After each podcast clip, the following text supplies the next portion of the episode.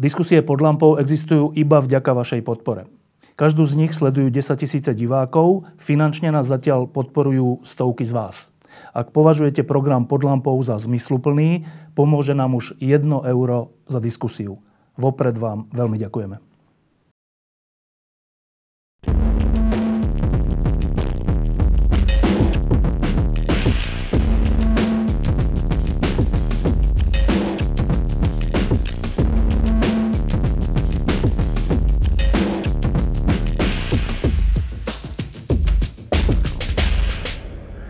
Dnes budeme hovoriť o takej téme, ktorá sa možno od nás nečaká, ale e, začína sa o nej hovoriť veľmi široko a, e, a je z rôznych dôvodov zaujímavá.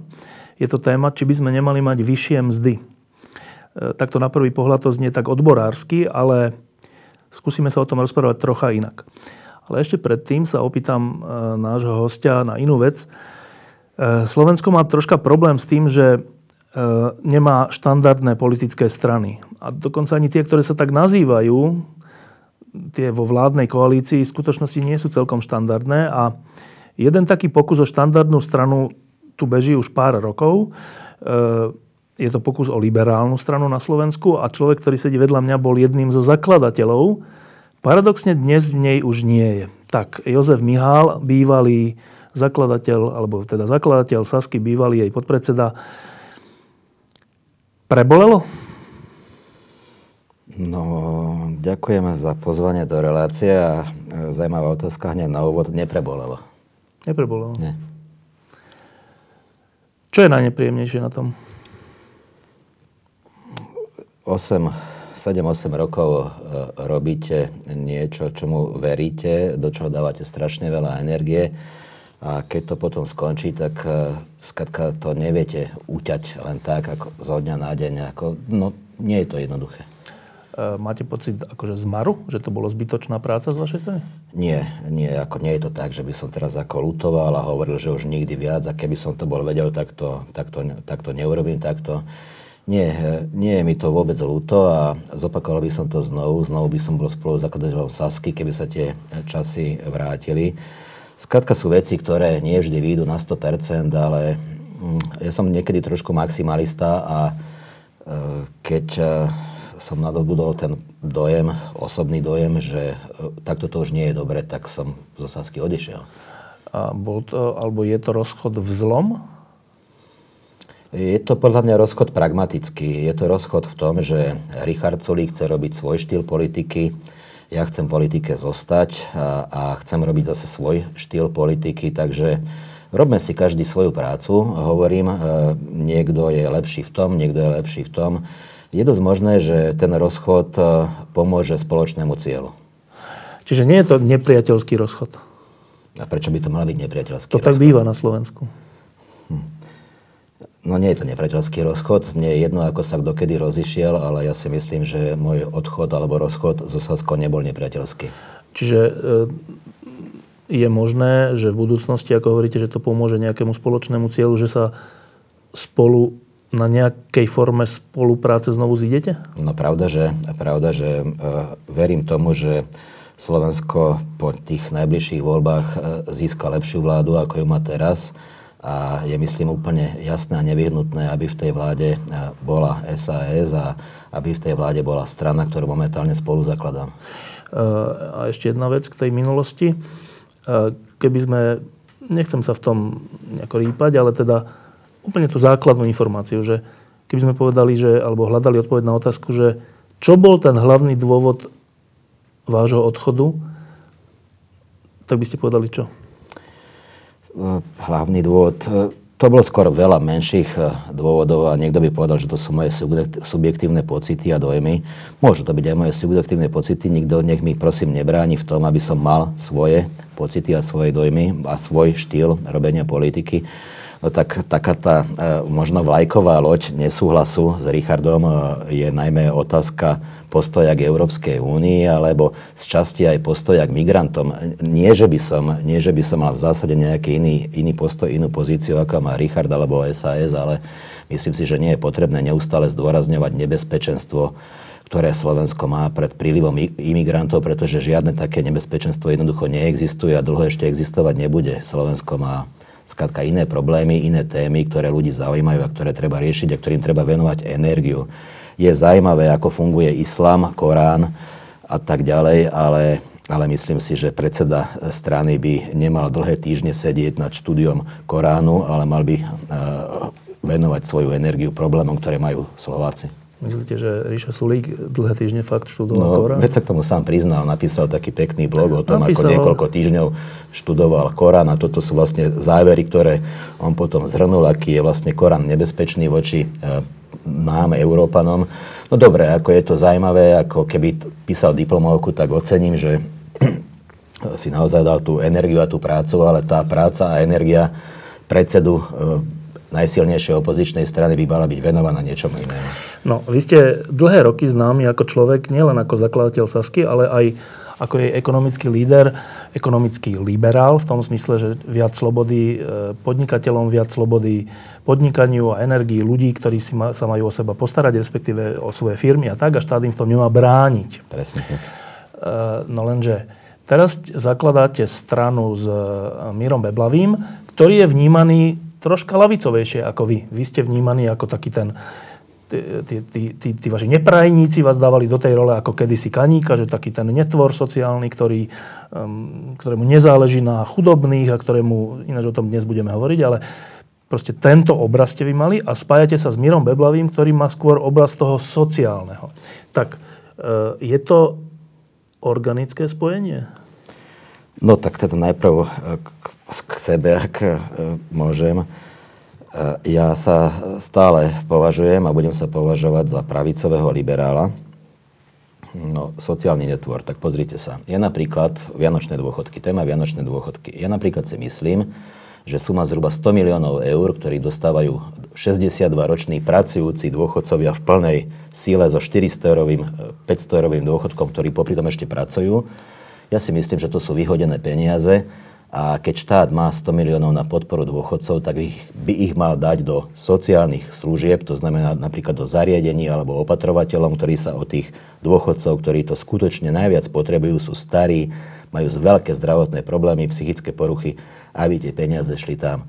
Čiže to moje sociálne netvorstvo spočíva v tom, e, že si myslím, že peniaze určené na sociálny systém by mali byť využité o mnoho efektívnejšie, ako sa využívajú teraz pri tej super sociálnej vláde Roberta Fica v poradí číslo 3. Alebo si myslím, že pokiaľ sa má zvyšovať minimálna mzda, a ja som zastanca toho, aby sa minimálna mzda v tejto situácii ekonomického rozmachu Slovenska zvyšovala, tak si myslím, aby sa minimálna mzda zvyšovala tak, že z toho bude mať osoch samotný zamestnanec a nie štát, tak ako to vidíme pri návrhu Roberta Fica a zamestnávateľ bude primeraným spôsobom zaťažený tým zvýšením mzdových nákladov, aby sa teda nestalo to, že dôjde k prepušťaniu ľudí, ktorí nedokážu priniesť takú pridanú hodnotu, ako, ako sú tie stúpajúce mzdové náklady zamestnávateľa. Čiže v tom spočíva to moje sociálne netvorstvo. A Miro Beblavy, Miro Beblavý e, si možno nesie nejaké také dedičstvo ešte z roku 2004, 2005, 2006, kedy bol štátny tajomník na ministerstve práce sociálnych vecí, či pri Ludovi Kaníkovi, alebo potom pri pani Ivete Radičovej. No a vtedy mladý chlapec ešte, pomerne neskúsený, možno urobil zo pár, zo pár ťahov E, ktoré by dnes asi nespravil. Ja tak, ako ho poznám, či z parlamentu, alebo teraz už trošku bližšie, keď spolu zakladáme novú stranu, tak e, ho nehodnotím ako lavičiara. E, on je, ak nie pravičiar, tak skôr skutočne taký ten typický stredopravý politik v rámci slovenských pomerov. Čiže keď, keď sa rozprávate teraz a určite sa rozprávate o tom, že aký budete mať program a čo budú vaše dôrazy, tak keď vy prichádzate e, v ekonomickej časti s návrhmi typu zníženie daní, respektíve pomoc podnikateľom, nenarážate tam navzájom? Nie, v tom ako máme zhodu. E, preto sa na to pýtam, lebo zvonka e, je to pozorované, veľmi pozorne teraz a je to aj komentované a myslím ľudia práve z ďalšej vznikajúcej strany z progresívneho Slovenska e, sa niektorí tak pozastavili, že prečo s Mihálom v zmysle, že však Mihál je pravičiar. Čiže nejaké to napätie to vytvára. No tak pozrite sa, je skvelá vec, keď je v niečom napätie, pretože no napätie, keď to správne chytíte do ruky, vás vlastne poháňa dopredu. Keď je kľud, keď je pokoj a taký ten salamizmus, až poviem, prepačte za výraz, tak sa niekedy veci ani nehýbu, pretože ľudia tak zmalomyselnejú. Ale keď je napätie, tak to poháňa jednu druhú stranu e, dopredu. A ja mám rád takéto pozitívne napätie. A je teda napätie? No je teda napätie, je teda napätie, také očakávanie, že ako to vlastne celé urobiť, a, ale hovorím, tak ako som povedal, je to pozitívne napätie a myslím si, že môže to veciam veľmi výrazne pomôcť. No, posledná vec k tomuto a pôjdeme k tým platom. Teraz e, ľudia na Slovensku posledné mesiace a rok od volieb, e, ktorým záleží na tejto krajine, e, majú taký jeden problém, že nech si počítajú, ako si počítajú percentá e, popularity jednotlivých strán, tak nevychádza to na to, že by vznikla e, vláda tzv. nekorupčná. No, nevychádza to zatiaľ. Bola nádej, no, že, to bude, že to bude s Andrejom Kiskom, ktorý akože pomôže buď progresívnemu Slovensku, alebo nejakej, nejakému zoskupeniu, že bude veľa percent a tí, keď sa spoja s Osaskou a ďalšími, tak to bude. Dnes to zatiaľ tak aspoň nevyzerá, aspoň taký pocit je. Teda vaše konanie, že sa spájate s Mírom Beblavým a konanie progresívneho Slovenska smeruje k tomu, aby tie čísla vyšli? No, mňa trápi to, že v tých posledných, predposledných parlamentných voľbách 40% ľudí nebolo voliť. Boli časy, keď bola volebná účasť 85% to bol ten boj proti, proti Mečiarovi, kedy vlastne 15% ľudí zostalo doma. Teraz je to 40% ktorí hovoria hlavne to, že nemajú koho voliť. E, mojou, e, e, moja výzva, alebo respektíve výzva, ktorú ja vidím, je, aby sme aspoň polovicu z týchto ľudí oslovili tak pozitívne, aby voliť prišli a asi tušíte, že chcem dodať, bolo by fajn, keby títo ľudia volili nekorupčné politické strany. A veríte tomu, alebo to hovoríte, lebo každý politik to musí hovoriť, ale veríte tomu, že v budúcich voľbách príde takáto veľká zmena? Každý politik to musí hovoriť, to ste poznamenali veľmi správne a keby som tomu neveril, a to tiež hovorí každý politik, ale čo mám povedať, keď si to skutočne myslím, keby som tomu neveril, tak odchod z Osasky by bol vynikajúca príležitosť tak trošku zabaliť, užívať si poslanecký plat v pozícii absolútne nezávislého poslanca, občas hodiť von nejaký e, štek a dožívať. Ale ako ste si všimli, tak ja som síce možno tak trošku deklaroval, že si potrebujem oddychnúť mierne od politiky, ale Hneď ste do toho... Miro Beblavý to zhodnotil tak, že po dvoch týždňoch oddychovania som zrazu prišiel ako veľká voda a trošku, trošku nakopol tú partiu, ten klubiček siedmých nezávislých poslancov tak, aby sme sa e, bez nejakého váhania prihlásili k tomu, že chceme v politike byť veľmi aktívni a v politike ste aktívni cez politickú stranu. Tak znamená, ohlásili sme vznik politickej strany. Čiže idem naplno do toho, to mi verte. A teda fakt veríte tomu, že v budúcich voľbách príde tá veľká zmena? Áno, verím tomu, verím tomu. Nemusí to vysť, samozrejme, nemôžem niečo uh, tvrdiť na 100%, ale verím tomu a robím politiku preto, aby sa to stalo. A chcem tomu dať čo najviac, koľko len budem vládať. No a teraz k tej odborárskej v úvodzovkách téme. Hmm. Ja som novinár od roku 91 a e,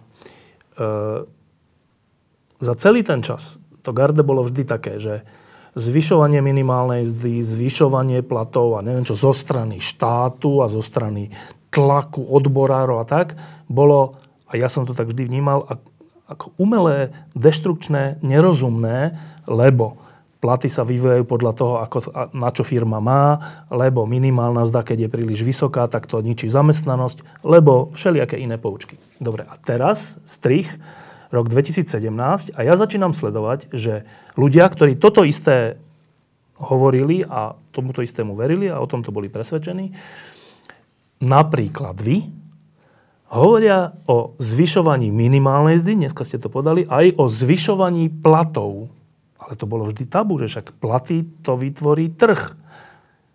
Čo sa stalo? No, tak čo sa stalo?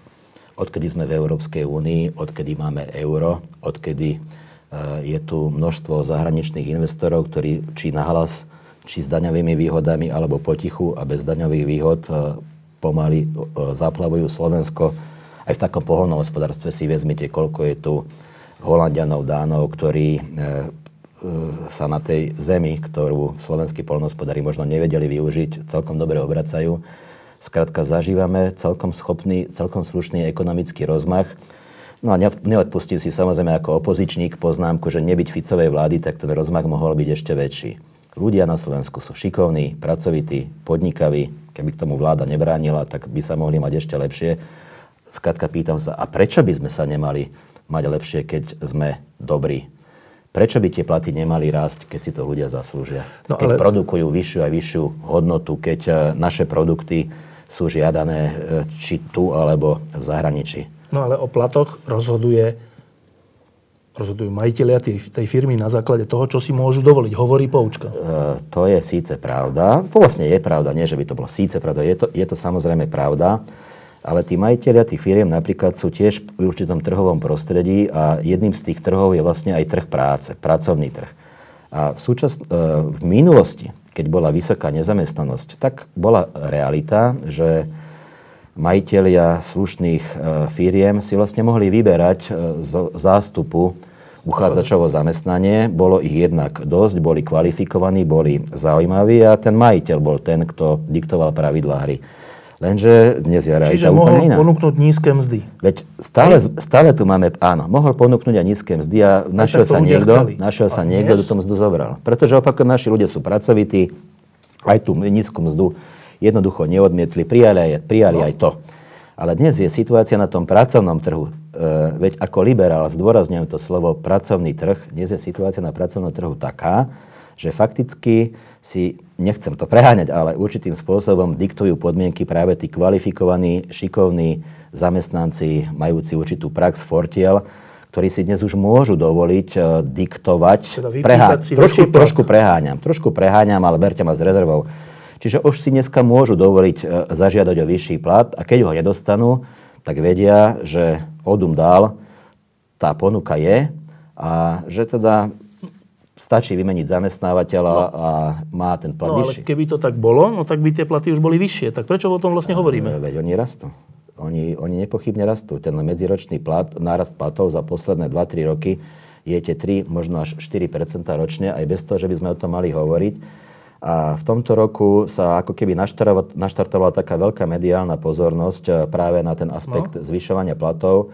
No je to vyvolané napríklad príchodom, povedzme, Land Roveru, ako Dobre, budem stokrát za sebou kritizovať e, Ficovú vládu za to, že im dala také obrovské dotácie, daňové prázdniny. Na druhej strane je fakt ten, že na západnom Slovensku Bratislava, Trenčín, Žilina e, je dnes núdza o zamestnancov. Takže všetko jedno s druhým prispieva k tomu, že tie platy rastú. Nehovoriac už o tom, že nielen sa slovenská ekonomika darí, my sme teda naviazaní na ekonomiku európsku, svetovú a dnes sa vlastne darí európskej ekonomike mimoriadným spôsobom. No dobre, ale ak, ak by to tak bolo, ako hovoríte, tak potom o tom netreba hovoriť. Proste platy budú rásť, koniec, netreba o tom hovoriť.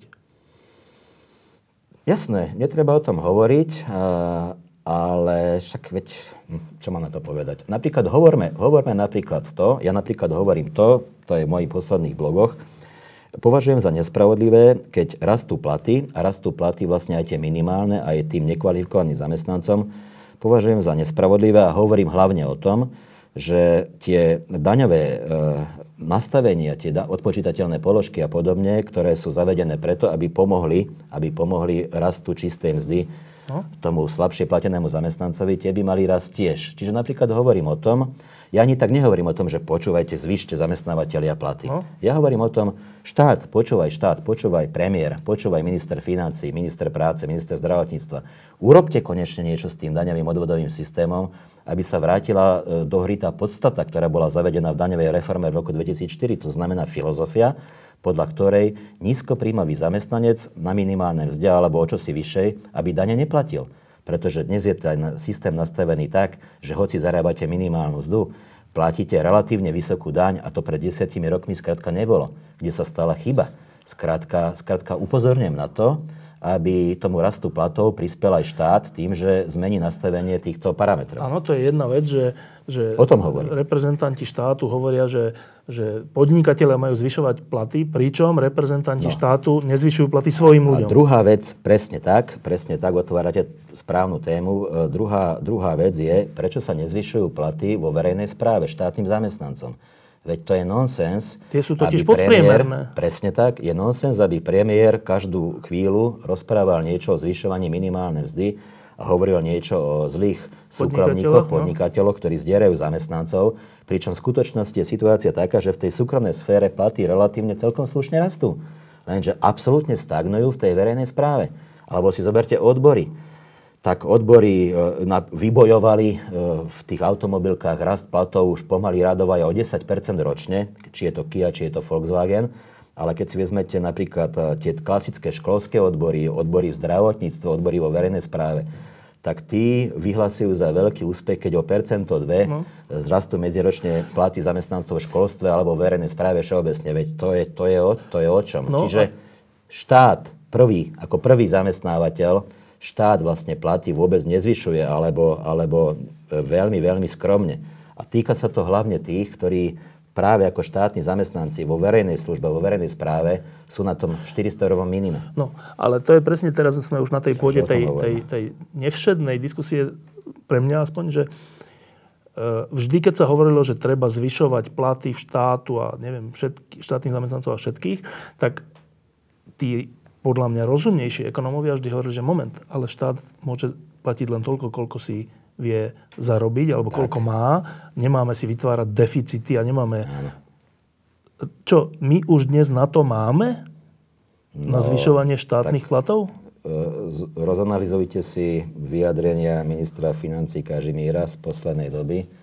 Veď kade chodí, tade sa chváli tým, koľko štát vyberá viacej na daniach. Takže ja sa potom pýtam, no a ten zvýšený výber daní. Áno, je to dané aj tým, že e, daňové úniky z výnikov pána Bašternáka a spol sa celkom riešia, ale je to dané jednoducho tými parametrami daňovými, tým, že klesá nezamestnanosť. Čiže štát z tej, z tej, z tej strany a z tých rôznych dôvodov skutočne vyberá výrazne viacej na daniach, odvodoch, ako to bolo pred pár rokmi. No a tým pádom odpoveď na vašu otázku je, štát nepochybne má zdroje na to, aby zvýšil platy štátnym zamestnancom. Dobre, a teraz tá úplne ťažká vec. A zase znova pre mňa úplne nevšedná, že um, jeden človek, volá sa Kuruc, uh, ako? Milan Kuruc. Milan Kuruc, um, mal taký dlhý článok, on aj založil také združenie, uh, ktoré sa volá Pracujúca chudoba. Pracujúca viem. chudoba. No, s chudobou by som troška šetril s tým slovom, ale dobre. Uh, kde hovoril, tak, teda napísal také zaujímavé dáta. Teda nie je to len, že názor alebo čo, ale že dáta. A tie dáta boli, a čo ma najviac zaujalo, toto. Že existujú krajiny porovnateľné so Slovenskom. Lebo to, že porovnávať naše platy s nemeckými a francúzskými je troška nekorektné vzhľadom k ich tradícii, histórii, tom, že nemali komunizmus, ich rozvoju, všeličomu. Ale existujú krajiny porovnateľné so Slovenskom aj minulosťou, aj veľkosťou, aj silou ekonomiky, efektivitou, aj e, výškou HDP na obyvateľa typu Slovinsko, a je úplne zaujímavé, že v takom Slovinsku, a teraz neviem o koľko, ale povedzme, že o 20-30% sú vyššie platy než u nás, hoci produktivita je rovnaká, HDP je rovnaké, plus minus rovnaké. Nie, nie je mi jasné, ako také vznikne. Že prečo, prečo čože na Slovensku podnikatelia. Proste dajú menej než Slo- v Slovensku? Nezabúdajme na štát ako zamestnávateľa, ktorý je zrejme najväčší zamestnávateľ. Na Slovensku to žiadny súkromník nezamestnáva 300-400 tisíc ľudí, tak ako štát so všetkými tými no. organizáciami, samozprávami. Čiže jednak eh, by bolo dobré bližšie rozanalizovať, aké platy majú štátni zamestnanci v takom Slovensku v porovnaní no. s našimi. Ono totiž to tie platy štátnych zamestnancov znamenajú dve veci. Nielen koľko oni sami zarábajú, ale vlastne aký sa nepriamo vytvára tlak aj na súkromného zamestnávateľa. Pretože vlastne, áno, pretože ja si vyberám zamestnanie možno v štátnej správe, možno u súkromníka, aj podľa toho, aký mi ponúk, doponúkne plat. A keď raz vlastne vidím, že štát platí slabo, tak potom mi už len zostáva ten súkromník, ktorý mi obrazne povedané dá o 1 euro viacej. Čiže keby tá latka štátnych, zamestn- štátnych zamestnancov bola nastavená vyššie, tak by to nepriamo tlačilo Dobre, to, aj na vzdy v súkromnom sektore. očistiť? Dobre, ale keby sme to očistili... Dobre, ale e, potom je to napríklad aj o tom, to znovu si vyžaduje hlbšiu analýzu, a aký je stav podnikateľského prostredia v takom Slovensku oproti Slovensku. Pretože, vraciam sa k tomu ako pravicový liberál, mňa vždy bude zaujímať, ako vyzerá podnikateľské prostredie. Koľko nezmyselných povinností e, majú naši podnikatelia a koľko ich stoja rôzne zbytočne vyvolané náklady typu pracovná zdravotná služba, koncesionárske poplatky a ďalšie tony nezmyslov, ktoré ich zaťažujú a ktoré vlastne musia platiť. Čiže je, to aj o tom, akú veľkú réžiu má zamestnávateľ spojenú so zamestnávaním ľudí na rôzne takéto e, nepriamo vyvolané náklady. Dobre, no a to, ale... to si vyžaduje mravenčie porovnanie, ako je to Slovensko, ano, ako je to na ale bolo tam ešte jedna štatistika a tá, z tej už neújdeme takto, lebo bola tam štatistika o tom, že ako keby podiel miest v tej ktorej krajine na celkovom HDP, HDP a podiel miest na Slovensku je oveľa nižší ako v iných krajinách porovnateľných. A z toho mi teda na prvý pohľad, hoci ja sa tomu troška bránim, ale na prvý pohľad z toho vyplýva asi toto, že na Slovensku si podnikatelia, firmy nechajú viac a menej dajú na mzdy, než v iných krajinách. No. To je také, troška mi to príde, že toto, toto mohol hovoriť kedy, kedy si Saktor, šéf odborov, a ja som veľmi nesúhlasil. Ale to dá, tie dáta také sú. Tak čo to znamená?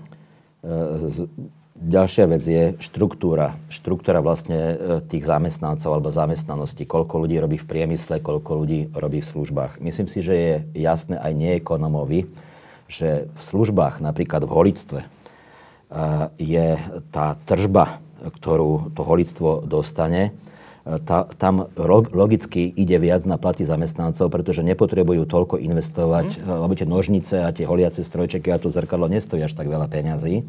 Čiže z tých eh, prijatých tržieb logicky môže ísť viac na platy zamestnancov. Ale keď si vezmete nejakú modernú fabriku, automobilky, eh, ktorá, ktorá to svoje malé HDP eh, ráta v 100, v 100 miliónoch eur ročne, a tú prácu do značnej miery, to sú robotizované pracoviská, automatizované výrobné linky, čiže tých zamestnancov je tam relatívne málo a v prepočte na zamestnanca sa tam celkovo vytvára ako veľmi vysoká hodnota. Čo nám ide iba málo. Kde ale, opakujem, samozrejme, že má na tom zásluhu ten zamestnanec, ale zásluhu tam majú aj tie automatizované pracoviska, no? tá technológia, do ktorej ten podnikateľ A my sme Slovensko zrejme to, tými automobilkami, US stylom a tak skôr takáto krajina. No veď boli ste niekedy napríklad vo Volkswagene alebo v Kii. Málo Peugeote. ľudí tam je, hej, no. no ja, keď som bol, ja som bol asi dvakrát v Kii, keď som bol ministrom práce a s úžasom som pozeral na to, že obrovská hala, kde teda sú samé automaty, samé roboty, je tam pár ľudí a funguje to ako na princípe skutočne vysokej automatizácie. Keď mi to popisovali, tak hovorili, že áno, toto je moderná fabrika, inde inde v Európe, kde niečo majú, nejak, nejakú investíciu, tam to tak nevyzerá. Tam je skutočne viacej ľudí. Takže to je ťažké komentovať, keď e, nepoznáte tie úplné detaily, len chcem na to upozorniť. Tam, kde je viacej e, služieb e, a ľudskej práce, tak tam logicky z toho HDP, z toho mikro HDP vytvorenej v tej firme musí ísť viac náplaty. No a globálne, keď si vezmete, ale to sú spojené nádoby potom, na Slovensku v tých službách pôsobí relatívne málo ľudí, pretože napríklad v reštauráciách hotelové služby, turistický ruch napríklad typicky, alebo aj to holictvo, tak e, je menší záujem. Je to začarovaný kruh v tom zmysle, že ľudia nemajú peniaze na to, aby si mohli dovoliť tie služby platiť. Koľko Slovákov chodí v nedelu na obed do reštaurácie? No minimum. Kdežto v takom Slovensku, nehovoriac o nejakom Francúzsku, Nemecku, tak tam každá rodina si môže dovoliť ísť do reštaurácie, ísť do kina, čerpať, tak, čerpať, nejakú, čerpať nejakú službu, čiže ten sektor služieb je o mnoho mohutnejší a väč, točia sa tam väčšie peniaze a celý ten biznis funguje úplne inak ako u nás. My doplácame dnes vlastne trošku na to, že sme krajina automobiliek, no našťastie, a poviem to trošku tak e, prudko, už nie sme krajina káblikární, pretože to sme boli pred 3-4 rokmi ešte, ale tie káblikárne sa už skladka stiahujú postupne preč, lebo to bolo e, veľmi zúfalé. Ale stále teda platí to, že v tom e, dôležitý je ten priemysel a podobne. No a tam sa teda pozrieme, že sú platy zamestnancov v KII e, porovnateľné s platmi zamestnancov nejakej takej podobnej automobilky, povedzme v Slovensku alebo v Estonsku. Netrúfam si komentovať, viem určite, že sú možno tretinové ako platy zamestnancov v Nemecku. Takže ten problém tu vidím. No, a teraz... Ten problém tu vidím a myslím si, že ten rast miest eh, by tam určite mohol byť. Pretože keď napríklad Volkswagen eh, o sebe deklaruje, bratislavský Volkswagen, toto v Devinskej Novej Vsi, keď o sebe hovorí, že je vlastne na špičke interného rebríčka tých jednotlivých fabrík v rôznych krajinách sveta, kde Volkswagen svoje fabriky má, v tej kvalite, keď si vezmete, aké auta sa tam vyrábajú, že skutočne e, to je e, špička, aj laicky, tak potom, e, hoci majú 1800 eurové platy momentálne, tak určite je tam priestor na ďalší raz platov. No, to sa vlastne pýtam, že E, taký ten prvoplánový pocit, ktorý bude určite, teda pohľad, ktorý bude určite používaný až zneužívaný je, že no to je preto, že podnikatelia na Slovensku sú proste väčší sepci ako podnikatelia inde a nedajú tým svojim zamestnancom vyššie platy. Je to tak? No, globálne by som to takto netvrdil, individuálne áno. Vidíte, vidíte naozaj v každom kúte Slovenska, že tu je niekto, kto zamestnancov skutočne zdiera, kto si žije naozaj ako malý král, pričom tí zamestnanci tam majú minimálnu mzdu. Je to teda prípad samozrejme najmä okresov na východnom Slovensku. No je to tak. No, no ale nemôžno preto, to lebo, tam ne, lebo si to môže dovoliť, to je vlastne vec trhu, nie? Pozrite sa, keď chodíte po Slovensku, určite chodíte, tak viete, že takéto hodnotenie v takej Bratislave si ako ťažko dovolíte, pretože ak sa aj má nejaký podnikateľ dobre, a má sa ich teda veľmi veľa dobre, tak dobre sa vlastne majú aj jeho zamestnanci. Lebo je tu veľká konkurencia. Ten podnikateľ vie, že ak si svojich ľudí nezaplatí kvalitne, tak mu jednoducho odídu. Odídu inde. Ak nie do inej firmy v Bratislave, tak tu je Viedeň, tu je no. Budapešť, tam je Praha a tak ďalej. No ale na východnom Slovensku, niekde za Prešovom, tam tí ľudia to majú o mnoho komplikovanejšie. Tam sú aj pri dnešnej situácii stále v tej rovine, eh, ako to bolo povedzme v Bratislave pred desiatimi rokmi, ak vôbec bolo, že tam si nemôžu vyberať. A tam stále je ten podnikateľ, ten, kto e, drží taktovku v ruke a môže si dovoliť niekedy takéto zlé metódy. No ale e, ja stále riešim, že zlé metódy. No, e, keď a, niekde podnikám... A... a ešte jednu vec som chcel dodať. No? Tu, keď sa zamestnancovi niečo nepáči, v rámci Bratislavy, Trnavy, Nitry, tak sa zoberie, ide do Čiech, ide do Rakúska. Ale na východe, keď sa niekde vo Svidníku niekomu niečo nepáči, tak to, čo teraz pôjde na Ukrajinu pracovať, kde sú ešte nižšie platy, alebo do Polska, kde sú, kde sú tiež nízke platy. Práve naopak, ak e, ten, kto tam má dneska tú káblikáraň, alebo, nejak, alebo tam šije nejaké, e, nejaký textil, nejaké, e, nejaké obleky, bude tlačený tými zamestnancami, že počúvajte, pán majiteľ, zvýšte nám mzdu o 50 do 100 eur, tak on im práve že povie, ja to kašlem, keď mi tu chcete robiť nejaké štrajky alebo niečo, je to tu skratka zavriem a po, posuniem sa o 30 km na Ukrajinu, kde túto istú fabriku to. otvorím a ešte tam ušetrím, lebo tam sú platy ešte tretinové oproti vám. A je to pravda. No je to pravda. A čo je na tom zlé? No to je jednoducho pracovný trh, takže my teraz nehľadajme nejaké úplne geniálne riešenia, e, pretože ich e, až tak geniálne nenájdeme. No to, to že...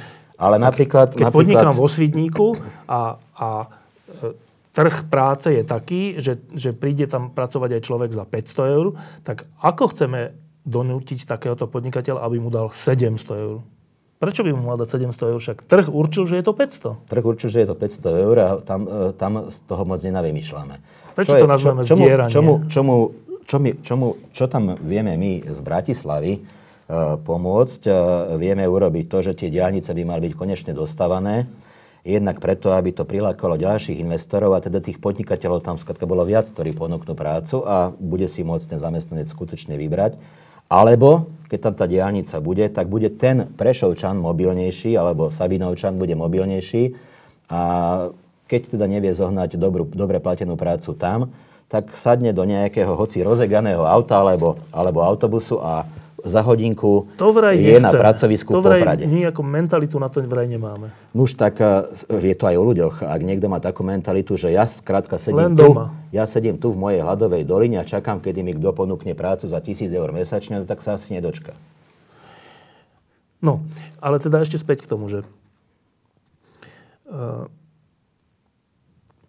tie diálnice je troška problém. Teraz, teraz sa, teda som sa dočítal, že najnovšie termín 2025 do Košíc, to, ale to už počúvam 25 rokov.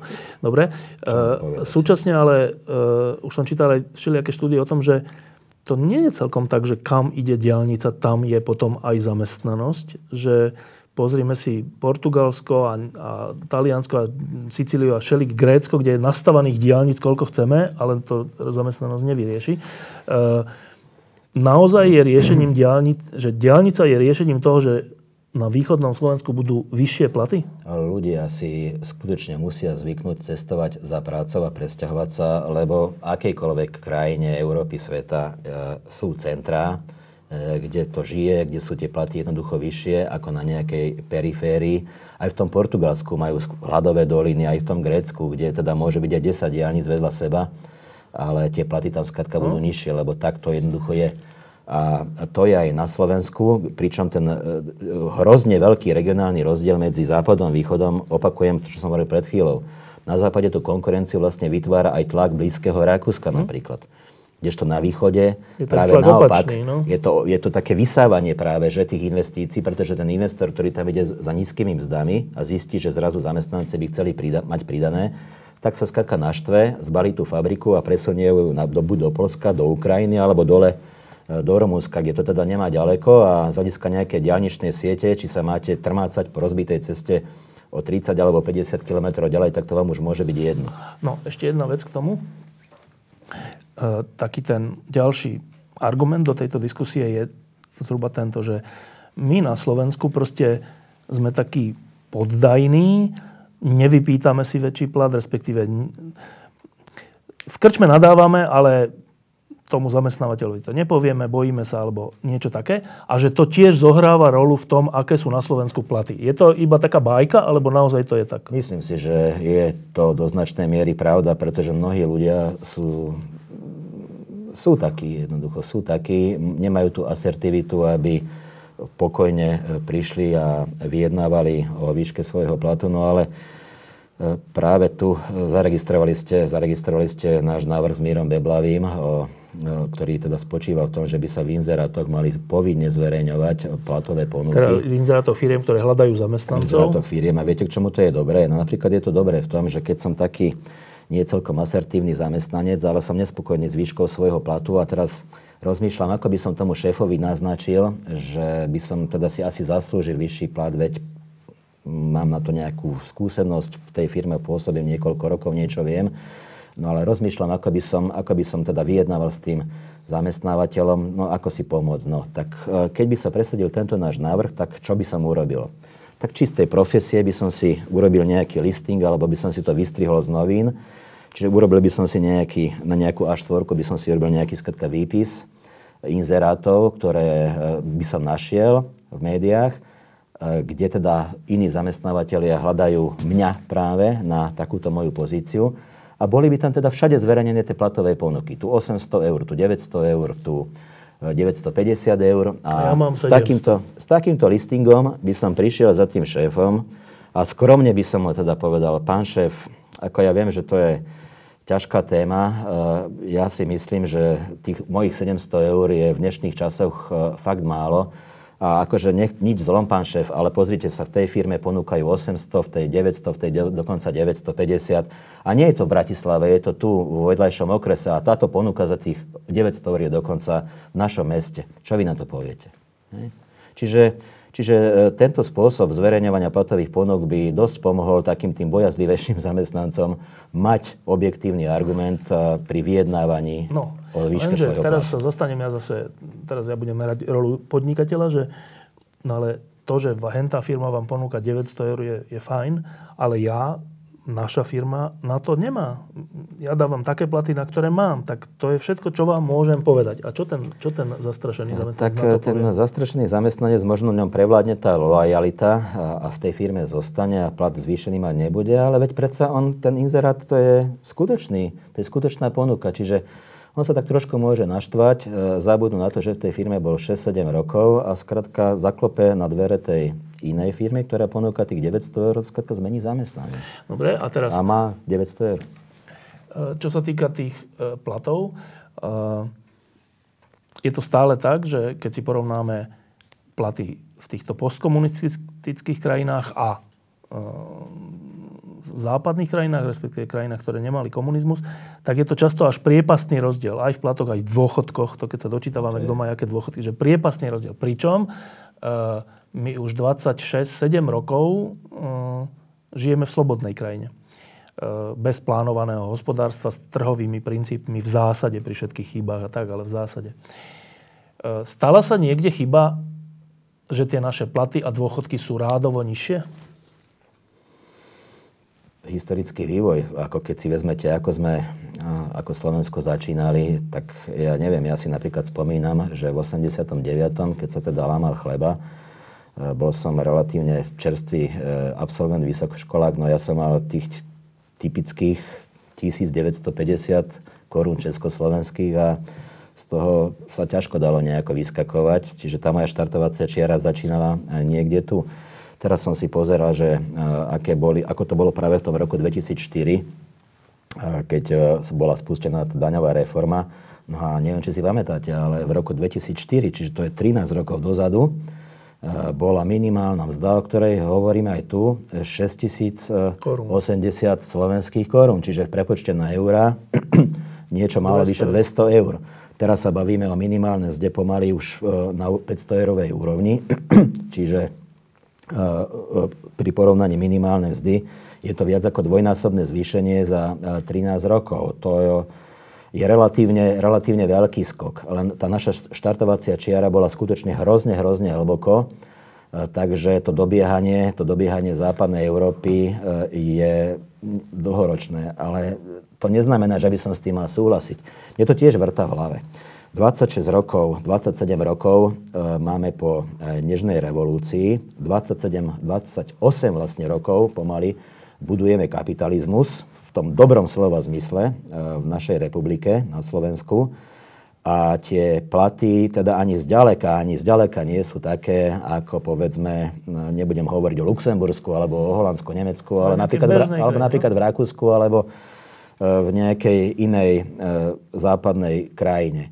Takže tu niečo nesedí a aj preto, keď sa vrátim tej hlavnej téme, myslím si, že ten rast platov tu predsa musí byť a ten priestor tu predsa musí byť. Veď jednak tá produktivita, jednak tá kvalita našich ľudí je na slušnej úrovni a ten, tie, tá platová úroveň tomu absolútne nezodpoveda. No a tak skúsme, skúsme aspoň intuitívne, že čo je hlavný problém? Kde, ak tomu nezodpovedná a mohla by vyť Slovinsko, tak čo je hlavný problém? Platy štátnych zamestnancov, že tie by to zdvihli? Veľa je tých problém. Platy štátnych zamestnancov, uh, úroveň, toho, teda. úroveň toho pracovného uh, trhu a myslím si, že vrátim sa ešte raz tej myšlienke daňového odvodového zaťaženia pravidiel, ktoré vlastne nastavuje štát, byrokratické záťaže, ktorú majú podnikatelia, je skratka spo, spojená so zamestnávaním zamestnanca, je príliš vysoká a zbytočná réžia, ktorá očerpáva vlastne prostriedky, ktoré by inak mohli ísť na platy tých zamestnancov. Ten podnikateľ, keď raz musí dať povedzme 100 eur na nejaké hlúposti alebo platiť e, nejaké účtovničke za niečo, čo skratka musí podľa štátnych, štátnostavných pravidel naplniť a stojí ho to peniaze, tak tých 100 eur nemôže ísť zamestnancovi na vyšší plat.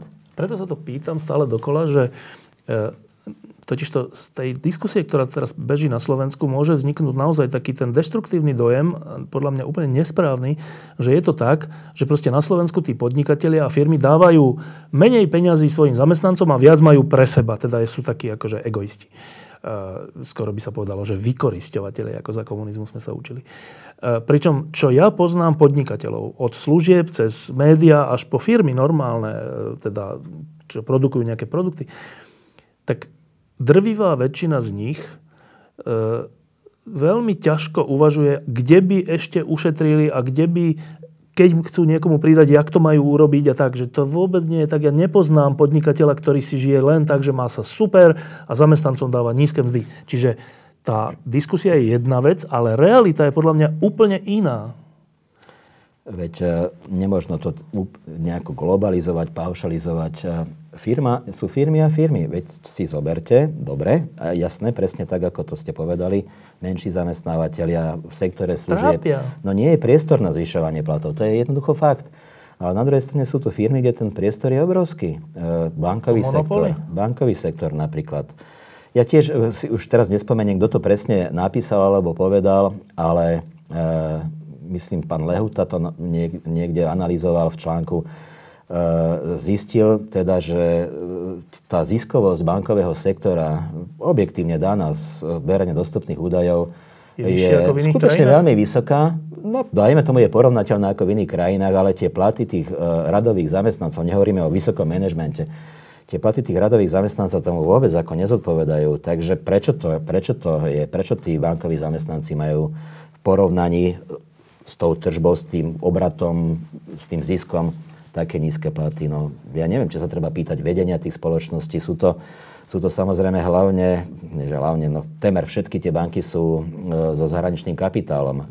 Inak si platia zamestnancov v Taliansku, Nemecku, Rakúsku, inak platia tu. V čom je chyba? No, ale není to zoberme si, trhom? Zoberme si uh, napríklad Samsung. Samsung má, ježiš, teraz neviem, či môžem povedať veci, ktoré možno hraničia s obchodným tajomstvom, ale teda poviem tak, že Samsung alebo automobilky majú naozaj uh, zisky na úrovni, ak nie desiatok miliónov, tak 100 miliónov eur. Ale to sú možno aj do, verejne dostupné údaje, kto chce si to nájde. No majú tí zamestnanci platy primerané tomu, aké sa tam točia peniaze, no, ale keby mali tie platy, tak by nemali takú ziskovosť, nie? Jasné. E, no, veď je to o tom, že ak by, sa tam, e, ak by tam stúpli platy o 10-20%, tak samozrejme tá ziskovosť by klesla. To sú spojené nádoby. No. Ale čo by sa stalo?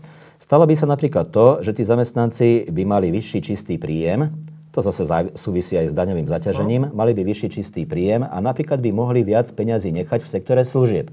Tým pádom podnikateľ v sektore služieb by mal viac peňazí na to, aby lepšie zaplatil svojim zamestnancom. Čiže tie kolečka sa takto otáčajú. No a kto to má začať? A začať by to mali hlavne tí, ktorí tú vysokú ziskovosť majú. Tí, ktorí, tí, ktorí majú reálne, objektívne priestor na to, aby tie platy šli hore. To, to, sa mi nezdá realistické, že povedať niekomu, že Naozaj. Počúvaj, zvýš platy svojim zamestnancom, hoci nemusíš. Ale veď no prečo nikto im to nariadovať nebude. No? Nikto im to nariadovať nebude. Vraciame sa k tomu, že je tu skladka pracovný trh. Je no? tu trh. A, tento a ten trh, a ten trh e, vlastne dnes vyzerá tak, že je bitka o kvalifikovaného zamestnanca. A ten boj prebieha do značnej miery tým, že tie firmy skladka sú nutené ponúkať lepšie no, platy. čiže by to malo Takže ono, ono to funguje samé. Ja nemusím nič nariadovať, žiadne nejaké vládne nariadenie nemusí tu byť, že vyššie mzdy. No ja, áno, je tu zákon o minimálne mzde, dobre.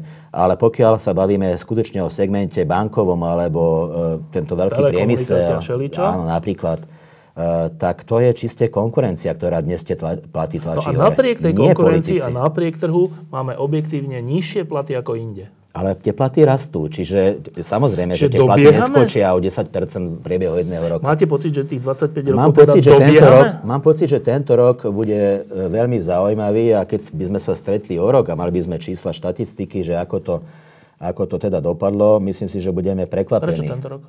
No preto, lebo sa skr- skr- tá, tá, ekonomika, tá ekonomika sa dostala do tej fázy, že tie signály napríklad, ktoré boli o tom, že je nedostatok kvalifikovaných zamestnancov, ktoré začali zhruba pred dvoma rokmi, postupne silneli. No dnes je to tak, že veľmi, veľmi, veľmi veľa zamestnávateľov, ktorí majú, ktorí majú tie zákazky a tak ďalej, sa od toho zamestnanca bijú a platy rastú hore. Eh, môžem menovať konkrétny potravinový reťazec? No?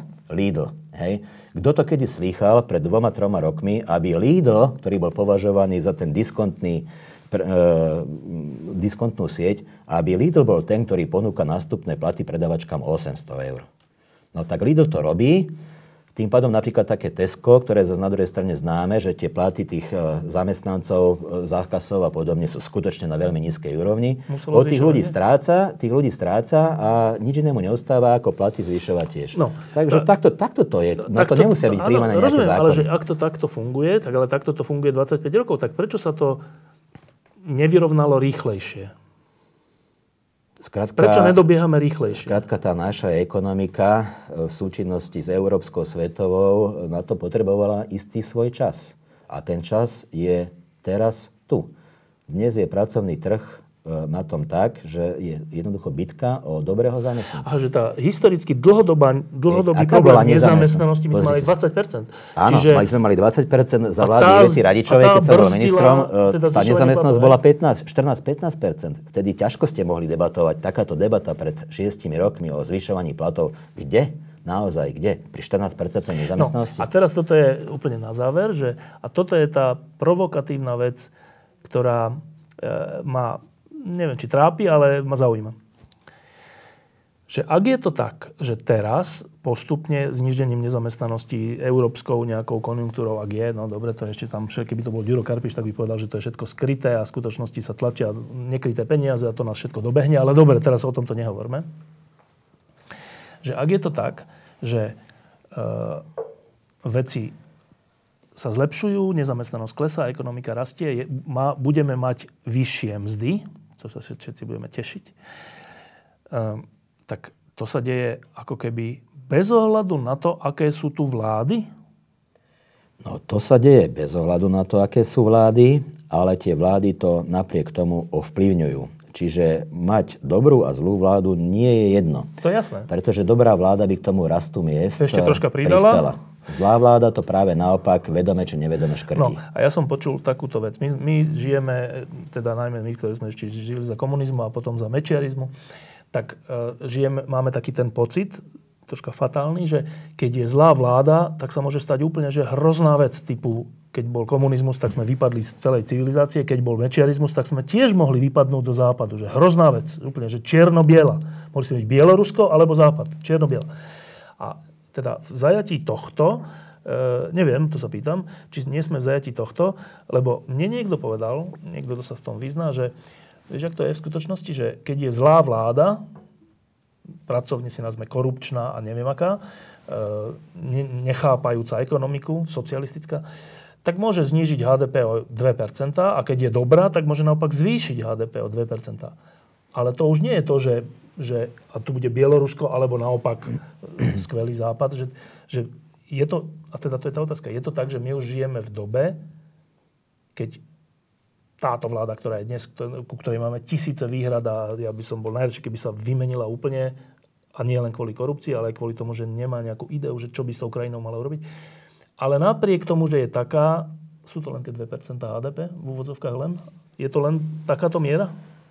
No, to, to si ja netrúfam hodnotiť, či 2 a 3 Nede o to, že není to ale... katastrofa už. No, není to katastrofa. Pozrite sa keď neviete, ako by ste mohli žiť, keď to nevidíte, tak vám príde aj takéto živorenie ako relatívne slušný život, ale keď eh, si uvedomíte, že kde ste mohli byť, čo ste mohli robiť, tak je vám to jednoducho lúto. Eh, a túto myšlienku si napríklad mladí ľudia rozmieniajú na drobné v tej podobe, že keď vidia, ako môžu žiť v Nemecku, alebo v Británii, v Amerike, alebo hoci aj v Česku, tak si skladka povedia, no tú vládu asi nezmením, lebo ten Fico to bude do nekonečná, ako sa zdá, no tak sa zdvihnú a idú študovať, idú pracovať, idú podnikať do zahraničia. To je ich reakcia na to poznanie sveta a e, zhodnotenie, že ja s mojimi schopnosťami, s mojim talentom viem naložiť lepšie ako na Slovensku, ktoré nefunguje. Čiže tým meritkom pre mňa, či by sme sa tu mohli mať o 2% HDP ročne lepšie alebo nie, je to, že 100 tisíce ľudí pracujú, študujú, či už v Českej republike, alebo inde v zahraničí, lebo si takto vyhodnotili život na Slovensku. S prepáčením zabalili to tu, možno pozerajú, že či sa predsa len nevrátim domov, lebo predsa len rodina, vzťahy, kamaráti a tak ďalej, história nejaká, e, predsa človeka ťahá domov. Ale skôr je to naopak. E, rozkúkajú sa v zahraničí, nájdú si tam kontakty, prácu a zostávajú tam. To je pre mňa to nešťastné meritko a ten nešťastný výsledok súčasnej politiky. Jasné, e, akože kritikou súčasnej vlády sa asi v tom sa nelíšime. Cez v tom sa nelíšime. HDP, ktoré by mohlo byť, keby bolo keby. Ale viete, koľko ľudí je vonku? Áno, ale, ale povedal by som, Aké napriek... je naše školstvo, lebo je a toľko a toľko a všetko. E, ľudí, študentov v Čechách napríklad. Ale že napriek tomu, sa vraciam k tomu predtým, že napriek tomu, napriek tejto vláde môžu rast platy? No, to je také smutné konštatovanie svojím spôsobom. Napriek tejto vláde rastú platy. Dokonca, že rastú. Dokonca, že rastú. Čiže tá ekonomika, ten, ten slobodný trh, to, že nemáme plánované hospodárstvo, obmedzuje v škodení aj túto vládu. Samozrejme, že áno. Ako táto vláda si skladka možno nemôže dovoliť to, čo si niektorí jej predstavitelia vo svojich mysliach myslia, čo by najradšej spravili Čiže určitá kontrola tam je, určité také mechanizmy brzdné e, e, tu sú. Len táto vláda opakujem, škodí. Škodí Slovensku, škodí našej ekonomike, škodí tomu, že by tie platy zamestnancov alebo príjmy podnikateľov mohli skladka rásť. Dobre, a teraz na záver, tak vrátime sa k tomu úvodu úplnému. Vy ste človek, ktorý, sa, ktorý podnikal, asi ešte aj podniká, alebo nejak sa venuje nie, ja ekonomike? nepodnikám, ja robím e, prednášky. To Poradenstvo, teda, alebo tak, Nie je podnikanie, to je lektorská činnosť, e, ale ak, to, ak by som to mal hodnotiť, tak uh, darí sa mi, pretože ako som vypredaný, dalo by sa povedať z hľadiska prednášok na dlho dopredu. Ja, keď to mám hodnotiť ako keby kvázi, ako keby kvázi aké, akési podnikanie, no tak uh, keď raz ponúkate kvalitu a viete niečo robiť, tak záujem jednoducho je. No. A nechcem teda hovoriť o sebe. Ak je na Slovensku podnikateľ a je ich veľa, ktorí majú kvalitný produkt, kvalitnú službu, kvalitný prístup ku zákazníkovi, tak sa každému v podstate darí. No, a teraz ono sa to dá. E, smerujem k tomu, že vy ste boli úspešný človek aj predtým, než ste vstupovali do politiky. V tej politike ste niečo dosiahli, tá strana sa etablovala, teraz zakladáte ďalšiu a niečo chcete robiť. E, ak je to tak, že e, žijeme v prostredí, ktoré obmedzuje akúkoľvek zlú vládu, aby nás mohla zničiť, obmedzuje ju v tom, Pričom vy ste človek, ktorý sa vie všeli ako zaujímavo uživiť a viete všeli čo zaujímavé robiť. Čo vás znova ťahá do toho, aby, aby ste išli na trh, ten politický, ktorý je hrozný, ktorý nezávisí veľmi od kvality často, ale skôr od toho, jak človek vyzerá, alebo či vie dobre hovoriť, alebo či je sympatický alebo nesympatický masám. Čo vás tam stále znovu ťahá? Politika je vo svojej podstate niečo viac ako podnikanie, pretože politika je tá, ktorá určuje to, ako e, vyzerá Slovensko. E, ja napríklad e, som v politike preto, lebo chcem aktívne ovplyvňovať, ako teda, aké tu máme pravidlá, aké tu máme zákony. Keď ste úspešný podnikateľ, tak eh, nemôžete zo svojej pozície meniť nastavenia neviem, zákonníka práce alebo odvodových zákonov. Len ich, len teda ich aplikujete, respektíve dodržiavate. Ale keď ste politik a úspešný politik, tak vlastne formujete tú legislatívu, čiže určujete pravidlá. A môj záujem je, aby tie pravidlá boli čo najlepšie. A preto, preto politiku robím. No, no nedarí sa momentálne, úprimne povedané. V opozícii toho veľa nenarobíte, ale verím, že sa to podarí zmeniť a že ten cieľ, pre ktorý som v politike, meniť pravidlá, meniť zákony tak, aby sa napríklad dalo lepšie podnikať, aby boli lepšie platy, lepšie podmienky pre zamestnancov, alebo lepšie podmienky pre dôchodcov v tých zariadeniach pre seniorov, lepšie školstvo. Preto robím politiku, lebo si myslím, že mám e, čo povedať, mám čo ponúknuť a ak to príde, tak sa tak aj stane. A posledná otázka je táto. Teraz za pár týždňov bude druhý protikorupčný pochod, ktorý mm, organizujú pôvodne stredoškoláci, čo je úplne krásne. A teraz sa k tomu pridali aj vysokoškoláci. Bude to, myslím, 5. júna v Bratislave, Prešove a neviem, kde ešte. E, prebieha petičná akcia, ľudia môžu podpisovať, že to podporujú tak. Je to veľká téma. Ľudia majú na Slovensku pocit, že ako keby v úvodzokách všetci kradnú tí hore ten pocit je taký troška nebezpečný, lebo keď sa povie všetci, tak potom to není fér. Není to fér, ale ten pocit vzniká. Uh, a teraz. Mali sme tu všelijaké vlády. Reformné, antireformné, prozápadné, provýchodné, mečiarovské a antimečiarovské. A uh, skoro by som povedal zo vlastnej skúsenosti, že ako som to pozoroval, tak aj tie najlepšie, uh, čo sa týka západného smerovania a nejakého ozdravenia ekonomiky uviazli do veľkej miery v korupcii. E, a to hovorím aj o Zurindových vládach, kde boli od tunela Branisko cez Palacku až po všeličo operátorov a všelijaké veci. A teraz vy idete zakladať stranu a spolu s ďalšími a spolu s opozíciou hovoríte mladým ľuďom, aj tým, ktorí robia tie pochody proti korupcii, že nie, nie, nie, že to není tak, že všetci, že naopak, že keď, keď budeme všetci dobre voliť, v roku 2020, tak tu vznikne taká skvadra, ktorá zrazu nebude korupčná. No a teraz ja na to hovorím, že ale, ale to je úplne v rozpore s mojou skúsenosťou, lebo ešte aj tí dobrí sa nakoniec vždy pokazia, keď sú vo vláde. Tak, Jozef Mihál si myslí, že on bude súčasťou takého zázračného zoskupenia, ktoré toto ne, nepostihne? Tak e, za seba poviem, že e,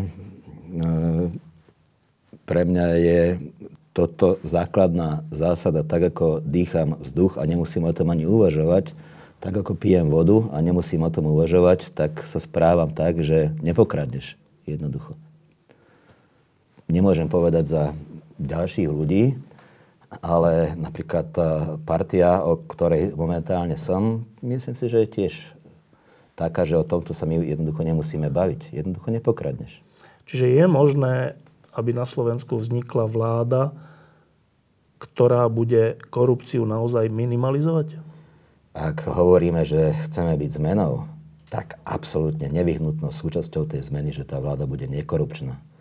Inak eh, si nezaslúžime ani štipku pozornosti a nech po nás ľudia plujú. Ale táto vláda, ktorá príde, musí byť nekorupčná. Jozef Mihal, ďakujem, že ste prišli. Ďakujem. A naozaj tomu veríme?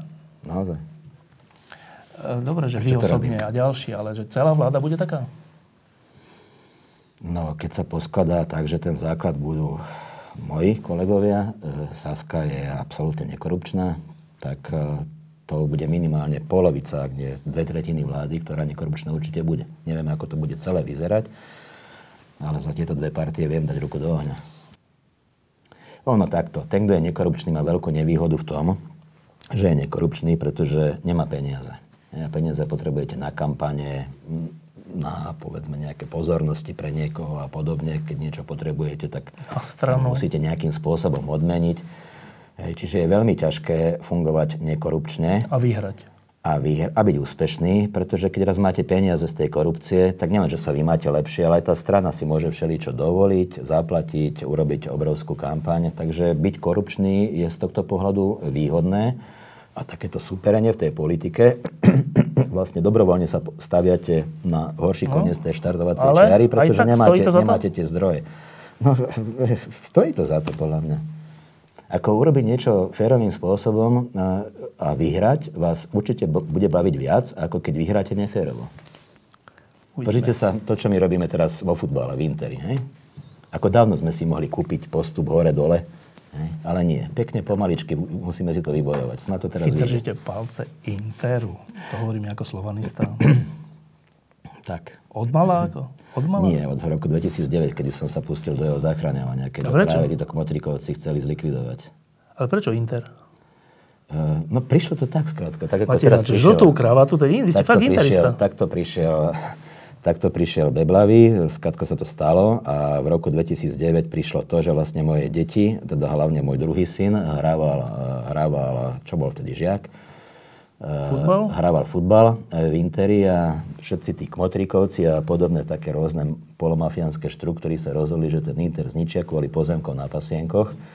No tak sa do toho veselo pustili a, ja som bol jeden z tých, ktorý sa strašne, ale strašne naštval. Kvôli tomu synovi, že tam hral aj uh, za Inter, hej? Áno, kvôli tomu synovi, ale kvôli tomu princípu, že skratka no, takúto značku, takýto klub, uh, tie všetky tie úspechy, všetka tá história, skratka majú odísť niekde preč, skratka vymažú to z mapy, doslova to chceli vymazať z mapy, uh, tak som sa strašne naštval. Ako ja za svoj najväčší životný úspech považujem to, že som bol pri tom, keď sa Inter podarilo zachrániť. Dnes väčší kde? ako to, som, Teraz je tretie lige, sme prvý, takže snáď to ide. do druhej. Stúpame hore. A cieľ je, že prvá liga? A cieľ je Liga majstrov. Diskusie pod lampou existujú iba vďaka vašej podpore. Každú z nich sledujú 10 tisíce divákov, finančne nás zatiaľ podporujú stovky z vás. Ak považujete program pod lampou za zmysluplný, pomôže nám už 1 euro za diskusiu. Vopred vám veľmi ďakujeme.